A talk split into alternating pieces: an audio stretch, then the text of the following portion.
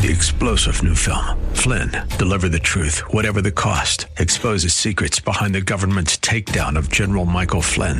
Flynn knew what the intel world had been up to. He ordered the first audit of the use of contractors. This set off alarm bells. He told the truth. He was the most dangerous person for Donald Trump to hire. They had to get rid of Flynn.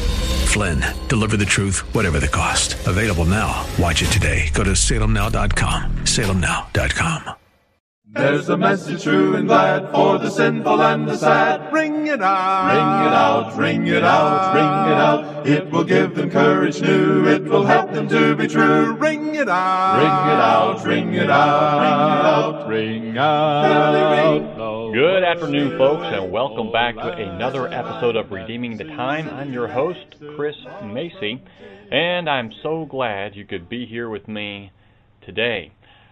Well, today I, I, want us to talk about wising up. Time to be wise about life. You know, I, all, all of us carry with us the the, um, the collective wisdom, you know, passed on to us by people we've been most significant that have been most significant in our lives. We picked up this wisdom from maybe our parents or our friends, teachers, coaches, all the people who shape and mold us as we're growing up. Some of this wisdom is helpful, but some of it's just plain wrong. Uh, for example, one motto that a lot of people live by and grew up being taught this or told this is look out for number one. And we know what that means. That that means if there, if something's going wrong and things are going bad, you you better take care of yourself. Don't you worry about all these other folks. Get yourself squared away. And I'm not talking about taking care of number one first, as in the, you know, you're on the airplane, the, the air masks come down. You know, the, you're supposed to put that on yourself first, so you can help the, your child next to you. You're only helping yourself because you're trying to enable yourself to be helpful to another. But when you're looking out for number one, yourself, you are number one. And if that hurts other people, well, so be it. And that's the kind of attitude a lot of folks have. Or maybe, maybe this one. If it feels good, do it. Right? A lot of folks live by this rule, but that has uh, led to marriages just crumbling apart. What kind of wisdom, what kind of wisdom did people pass on to you? What kind of motto uh, from your coaches or parents or teachers that have really shaped and molded you into who you are today. I'm sure much of it's good, but some of it's probably bad. Part of being an adult is sorting through that stuff and keeping the truly wise and rejecting the unwise.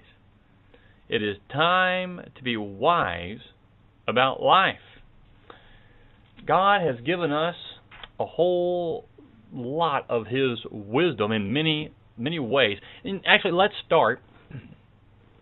Let's start by defining exactly what wisdom is. According to the dictionary, wisdom is the ability to discern what is true or right. It has uh, both moral implications, that's discerning what is right, and intellectual implications, that's discerning what's true. The Hebrew word translated wisdom in the Bible, uh, hakama, uh, usually refer, refers to some kind of skill or ability. Uh, a skill or ability in the, in the idea that they are very wise in that.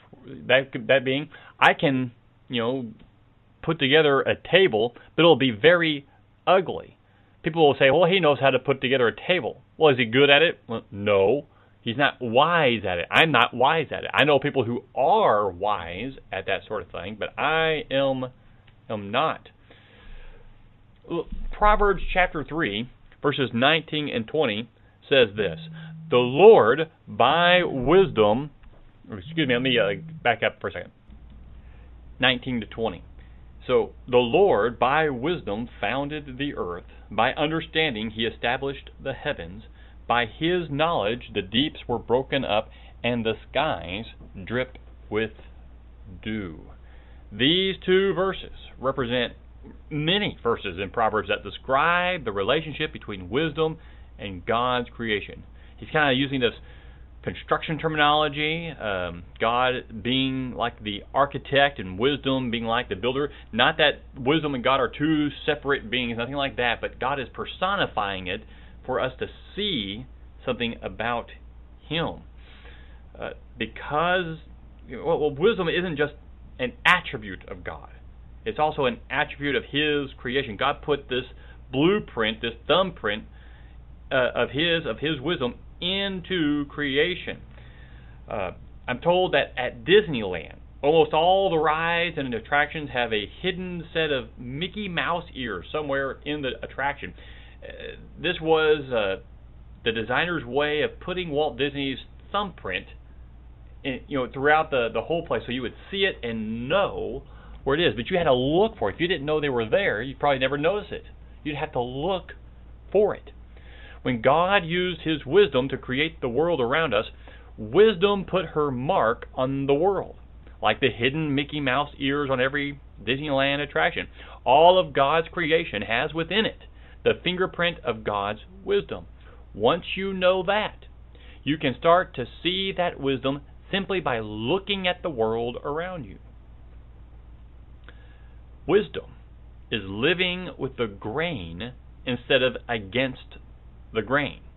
Wise living is discerning the structure and order that God has built into the world. For example, last week we talked about abortion. Getting an abortion is living against the grain of the established order God has put in place. Homosexuality, that, that kind of lifestyle, goes against the grain. You cannot reproduce like that life will come to an end. Killing off the babies, life will come to an end. You're moving against the grain of natural order. We know inherently it's wrong to kill innocent babies. It's wrong. You need to be wise. Now, the book of Proverbs that we're looking at here are part of the wisdom literature. So, what exactly are Proverbs? Well, they are actually there's th- three books in the Bible that belong to the category Proverbs, obviously, uh, as a wisdom literature or a song, some people call it, but also Job and Ecclesiastes. But now Job and Ecclesiastes, those look at the darker, more cynical side of wisdom. Proverbs are short, memorable sayings whose meanings are relevant to many different situations. If you ever saw the movie Forrest Gump, you would know some Gump isms like life is like a box of chocolates, you never know what you're going to get, or stupid is as stupid does. You may be laughing or giggling at that, but those are proverbs. That's exactly what a proverb is. Every society has its own set of proverbs that represent the collective wisdom of that society. Some more examples from our culture. Look before you jump. You know that one, right? Easy come, easy goes. A penny saved is a penny earned. The Bible, the Bible's book of Proverbs, represents the collective wisdom of ancient Israel. And because as Christians, we believe the whole Bible is inspired by God, right? The collective wisdom of Proverbs represents God's angle on wisdom. And it's likely that the book of Proverbs started off as a book to help parents instruct their kids in life skills. You look at those first nine chapters, it's a father instructing his son how to live wisely in the world. But there's also other uh, writers in there, and they write about you know, how to be a good counselor or, or how you ought to be in government and, and things of, of that nature, how to be with your, your wife or how to be a good wife, things of that like that. But we need to be careful. Now, we need to remember that Proverbs are guidelines to wise living. These wise sayings are not absolute promises or laws. Now, you may be maybe maybe cringed a little bit at that, but let me give you a couple of examples from Proverbs. Here's one from Proverbs 15, verse 1. A gentle answer turns away wrath. Is that a guaranteed truth all the time. If you give a gentle answer, it will turn away every wrath that could possibly come at you. No, we know that's not true. But it is true most of the time, but it's just a generalization. It's not always true. But all things being equal, it's true in most circumstances. So it makes sense to give a gentle answer when someone's really mad. But this proverb is not a guarantee that a gentle answer will always diffuse anger. Here's another one. Proverbs 10:27. The years of the wicked will be short. True more often than not, but not true in every single case. Most wicked people will end up dying because of the way they live their lives or because that's that they treat people that way, they're going to treat them that way too, or if they're wicked, uh, uh, authorities get a hold of them and they'll get detained or put into jail or executed. We know this, but it is not always true. Some wicked people live to a ripe old age. The Ecclesiastes observes that this is not true in every single case. If you ever read through Ecclesiastes, you would know. It's not true in every single case. These are generalizations, observations about how life works in most cases. And it's important for us to understand this, especially when it comes to verses about parenting and marriage. Proverbs are wise sayings that are relevant to many different situations, but they're not guaranteed. If you raise your child in the way Proverbs suggests, they're not always going to be raised and, and make the exact right choices all their life. It will set them on the right path, but they will have to make choices on their own. Now let's look at some prerequisites to uh, uh about wise living. And the first one uh, I want to glean it from Proverbs chapter 1, verse 7. I think this is the theme of Proverbs. The fear of the Lord is the beginning of knowledge. Fools despise wisdom and instruction. So we begin here in this verse with these words knowledge, wisdom, and instruction. And they're all used as synonyms to describe the same thing. And the first word I want us to focus in on is the word fear. The Hebrew word fear can have three meanings, you know, terror, respect, or worship. Clearly not terror. I think it's talking more about having this worshipful attitude toward the Lord. And you see that word Lord there, maybe in your translations, and it's on all cap letters, the New American Standards that way, and that denotes that it's the Hebrew word for what we call Yahweh. And that is the name of God. Everything else is a title, but this is the name that God gave himself to Israel and scholars are pretty sure, certain that word means I am. I am. So you put the word fear together with the personal name of God, and what you have is a statement that the first principle of wisdom to be a worshiper of the true God, we find this prerequisite. To live wisely, we first need to establish an authentic relationship with God. An authentic relationship with God. We often use the word, well, I, let, us just look at the, that phrase, fear of Yahweh. Means more than simply acknowledging God in our lives. It refers to a special kind of relationship. This relationship is best described as a covenant relationship, a relationship of mutual trust and commitment. In the Old Testament, this covenant relationship came through the covenant God made with the nation of Israel through Moses with Christ, when He came into the world, He opened the doors to all men so that we can all know God. So before we can seek to live wisely, we need to know the author of wisdom personally. But the reality is that there are a lot of Christians who are not very wise. They lack the kind of life skills we expect from true biblical Christians. Just becoming a Christian does not automatically make you wise. There's something you have to do. So let's let's look at the second prerequisite. To live wisely, we need to passionately pursue this wisdom, right? Passionately pursue this wisdom. Proverbs chapter 4. Proverbs chapter 4, verses 7 and 8. The beginning of wisdom is acquire wisdom.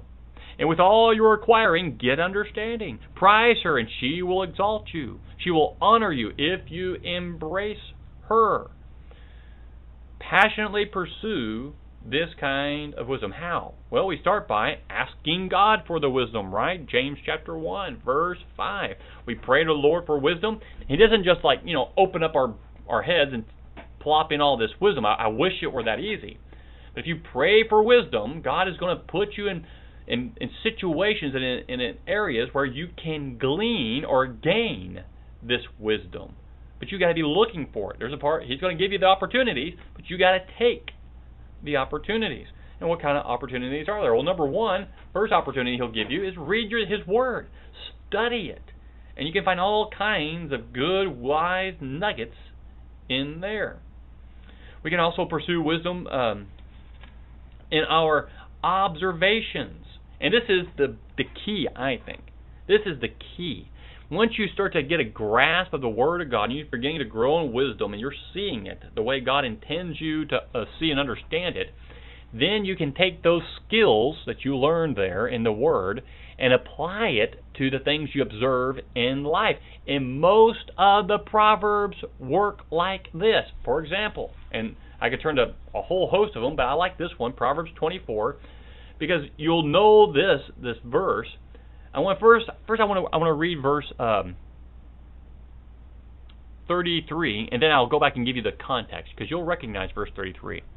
A little sleep, a little slumber, a little folding of the hands to rest. You probably heard that before.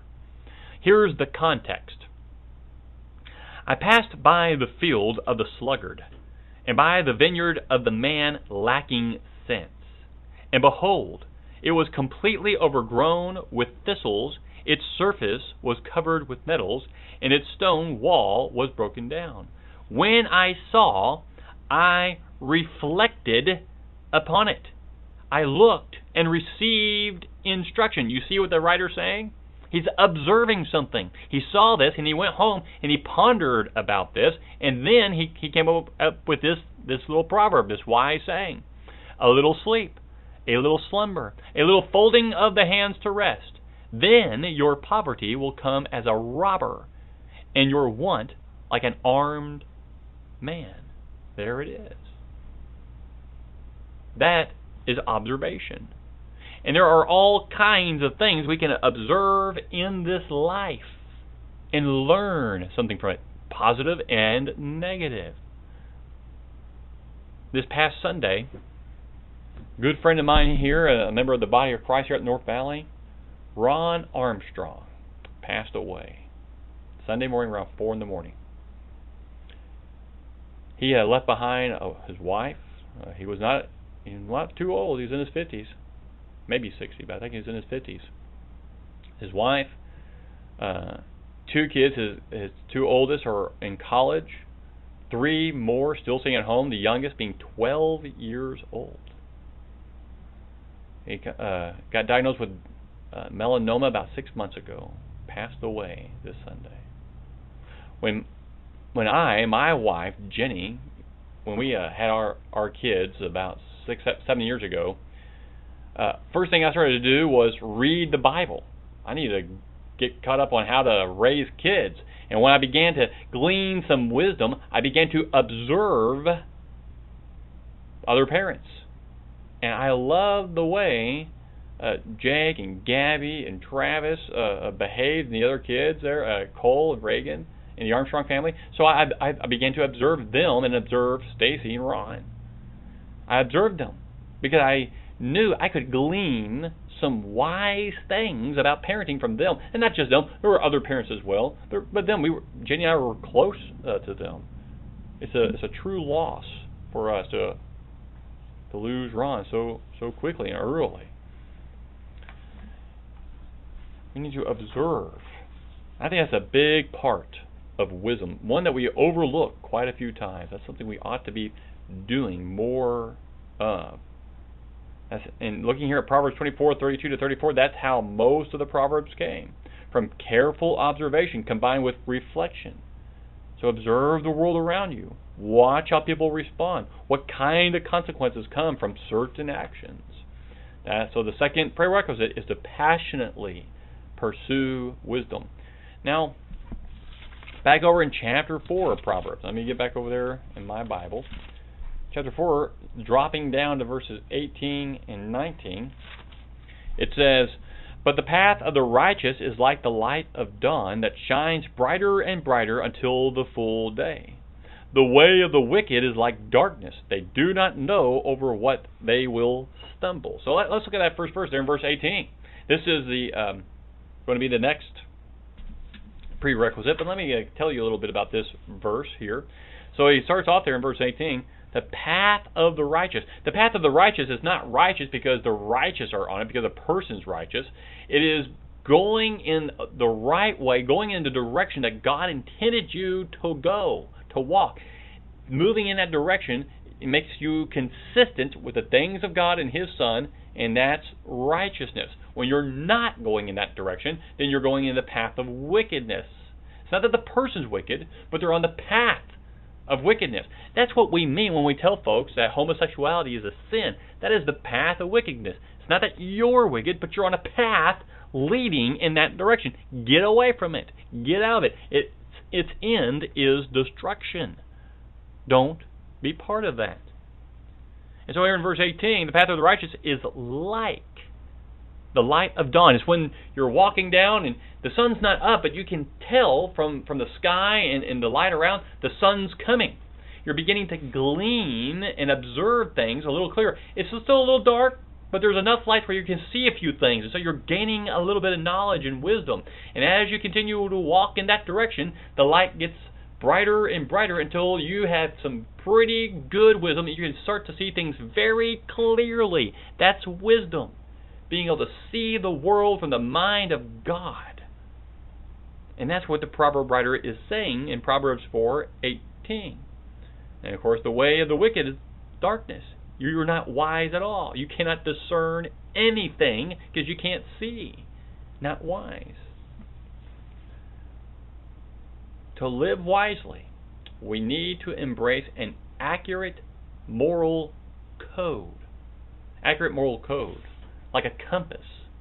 In the accurate, and I think a good, accurate moral code. I want to bring up the Ten Commandments. It's not that we live under the Ten Commandments today, but for example, you look at our country. It was founded on the principles of the Old Testament law, the Ten Commandments. That's where was, that's what it was founded upon. The Ten Words, the de- the Decalogue, and so our since our country was founded upon those principles, and those principles were implemented well by the folks. Look at the was everyone in our country or the the uh, true Christians? Well, no, they weren't. They they respected and loved God and they strived. But what made this country great was we began to live with the grain in the way God intended us to live in this world by His Word. And as a result, even with making some poor choices, we were greatly blessed because we were living along the grain, the way that God intended us to live in this world. And then, therefore, greatly blessed. When you think about success in your life, what kind of picture comes to your mind? Do you picture success as the uh, American dream, owning your own home, having successful kids who finish college, uh, begin upward uh, mobility, and have lots of money? Do you picture success as retiring and buying an RV so you can travel around the country. Nothing wrong with any of that in and of themselves.